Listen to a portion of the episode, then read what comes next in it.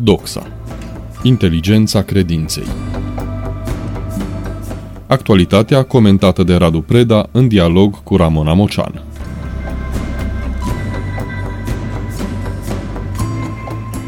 Bine vă regăsesc, stimați ascultători, la o nouă rubrică Doxa Inteligența Credinței. Că a fost provocată sau că a ieșit de la sine, nici nu mai contează. Situația la limită criminală a unor bătrâni ținuți în condiții improprii în căminele groaze din voluntari și alte părți a stupefiat, îngrozit și înfuriat o țară întreagă. Biserica noastră, prin vocea firească și temerară în același timp a purtătorului ei de cuvânt, a spus lucrurilor pe nume, exact ca la Evanghelie. Dacă în teme complicate, dogmatice sau canonice apelul la nuanțe mai poate fi înțeles, în fața abuzului la care este supus chipul lui Dumnezeu din alți oameni, inclusiv prin război, nu te lasă să dormi. Tăcerea ta devine complicitate. Mai mult, biserica avea și are în continuare misiunea profetică de a nu tăcea, având ea însă și cămine și alte instituții filantropice unde se pot culege exemple de bună practici. Pe scurt, Cred că este, Radu Preda, o temă 100% de teologie socială ortodoxă.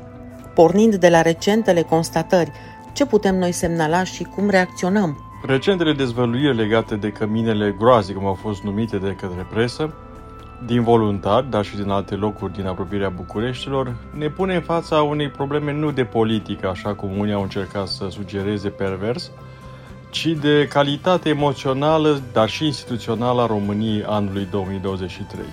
În momentul în care statul nu mai poate să fie un controlor și un arbitru, arbitru al pieței de servicii sociale, nu mai are instrumente etice în primul rând, nu doar lipsa banilor aici ar fi o discuție, ci vorba de calitatea propusă a inspectorilor, nu doar de numărul lor sau de cât de bine pregătiți sunt – Adică dacă nu mai are în slujbă oameni care să aibă tresăriri față de nevoile altor oameni, să reacționeze uman, nu profesional, prin acte și ștampile, ci să-și pună problema cum poate cineva să trăiască în condiții precum cele pe care ni le arăta presa, atunci este limpede că avem de-a face cu fața monstruoasă a omului nou, cel pe care comunismul îl vedea practic lipsit de orice fel de empatie, fără mamă, fără tată, fără trecut, fără identitate, un om universal, nu? proletar din toate țările, uniți-vă, și care, în mod paradoxal, dar nu, nu numai, s-a unit acest om, acest ideal, s-a contopit peste omul global, cel care este oriunde în lume, mănâncă oriunde, poate atiriza oriunde, că toate aeroporturile seamănă între ele, se îmbracă de la aceleași mărci și folosește aceleași, aceeași tehnică. Deci această poșghiță Eh, de nesimțire și de, de standard face ca, practic, eh, clocotul interior, sufletesc, să, să nu mai poate fi asigurat, să se răcească cu timpul și să ajungem în situația aceasta pe care am văzut-o cu, cu groază. De ce? Pentru că majoritatea dintre noi ne-am pus problema ce ar fi fost dacă erau părinții noștri, bunicii noștri. Și de ce nu? Unii dintre noi la o vârstă nu foarte înaintată, dar oricum, mergând într-acolo, ne punem întrebarea, dar de noi cine o să aibă grijă? Toate aceste interrogații sunt pentru teologia social ortodoxă și pentru noi, oamenii din biserică, foarte importante și, repet, nu doar ca să alimentăm nu știu ce fantasmagorice proiecte și, și campanii împotriva cuiva sau a ceva. Cele ne arată în mod evident faptul că, propriu zis, asistența socială pe care o face biserica trebuie să continue și să adâncească, dar nu cantitativ doar. Pentru că, văzând toate aceste imagini și asistând la discuții, fiind de o parte parțial a, a dezbaterii, mi-am dat seama că noi nu știm să arătăm suficient care sunt modelele de bune practici pe care noi chiar la Cluj, adică în Arhiepiscopia Clujului, ă, le avem, le avem la îndemână. E de ajuns să ne gândim la, la căminele pe care le avem ă, de la Turda sau de la Moeciu sau să ne gândim la, la munca extraordinară care nu se referă doar la bătrâni, ci la bătrâni cu boli terminale canceroase precum sunt nectarie. Deci avem asemenea uh, inițiative, avem asemenea instituții. Sigur, mai sunt și altele pe, pe care nu le pot eu pomeni acum și pentru existența cărora mulți oameni de noștri, preoți și nu numai, uh, își dau zi de zi interesul. Deci problema este că modele sunt, inclusiv la privat, nu trebuie să ne gândim doar la partea bisericească, inclusiv în mediul privat există destule exemple de bune practici. Problema este însă de sistem, pentru că aici se vede faptul că se virusează printr-un nepotism moral, adică nu unul legat de rudenie, se, se creează un, un fenomen de nepotism, de corupție prin, prin contagiune, este o epidemie de, de mediocritate și de cinism. Ce am văzut aceste, în aceste zile, am văzut o, o defilare și la vârf ministerial, dar și la bază. Am, am văzut defilând personaje, chipuri umane, toate purtând pe cetea aceasta combinații teribile între, între cinism și obrăznicie, între, între, între capacitatea de a minți e, cu nerușinare și de a fura de la gura altora.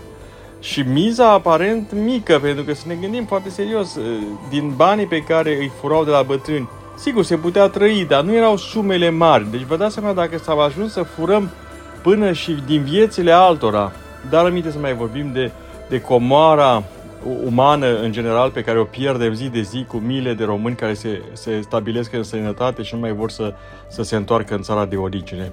Deci, din punctul acesta de vedere, România este la o cotitură și eu cred că datoria noastră ca biserică majoritară este să ne facem mai departe treaba în, în, în centrele și în căminele și instituțiile noastre filantropice, dar să punem din ce în ce mai sistematic și mai vocal problema unei schimbări de paradigmă, inclusiv prin întărirea uh, secției noastre de teologie socială ortodoxă de la Facultatea de Teologie Ortodoxă de a Universității Babeș-Bolyai, dar și prin reciclarea, prin educarea permanentă, inclusiv prin tot felul de alte instrumente pedagogice, mastere sau alte, alte forme, conferințe sau seminarii, care să, să inducă în mod evident o conduită și o etică profesională, astfel încât, pe un termen relativ scurt, momente atât de, de jenante, rușinoase, cum s-a spus pe bună dreptate, să nu mai apară, dar nu pentru că ne-ar fi rușine neapărat de ele, în sensul că ne-am face de râs față de alții, ci pentru că în primul și în primul rând ne facem de, de râs, de, de rușine în fața lui Dumnezeu,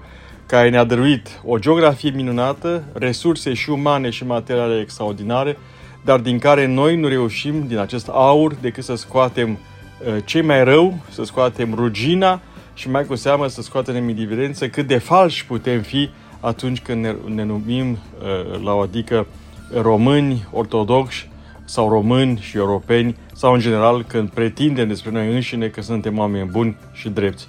Așadar, avem un șantier uman, antropologic, enorm în fața noastră, care timp de 30 de ani, din păcate, nu a fost uh, urmărit cu atenție și de aceea reîntărește convingerea că fără un colectiv antropologic de, de, de substanță, ieșirea din, din, din uh, postumanismul ateu al comunismului se va amplifica prin postumanismul tehnologic de astăzi și atunci, într-adevăr, catastrofa, ca să zic așa, ar fi perfectă. Or, din punctul de vedere, vocea profetică a bisericii trebuie să fie clară, lucidă și în același timp să-și asume inclusiv riscurile de a deranja pe mai mari momentului, să nu fie pe placul tuturor conducătorilor, dar măcar să avem o, această împăcare și conștiință că supărându-i pe unii oameni îi dăm slavă lui Dumnezeu. Concluzionând, stimați prieteni, suntem la o cotitură. Problema este așadar de calitate emoțională și instituțională a României anului 2023.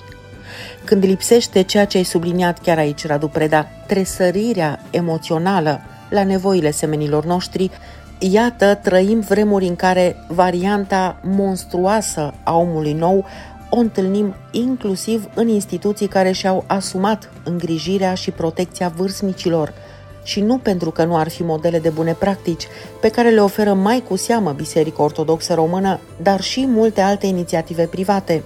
Cum subliniai, reacția noastră trebuie să fie clară și lucidă prin vocea teologiei sociale ortodoxe. Subiectul rămâne unul deschis cu siguranță. Pentru astăzi mulțumesc Radu Preda, mulțumesc și Viorica Ivăscu, colega mea de la pupitrul tehnic al rubricii și dumneavoastră vă mulțumesc, dragi prieteni. Rămâneți în continuare cu Radio Renașterea. Numai gânduri bune! Doxa. Inteligența credinței. Actualitatea comentată de Radu Preda în dialog cu Ramona Mocean.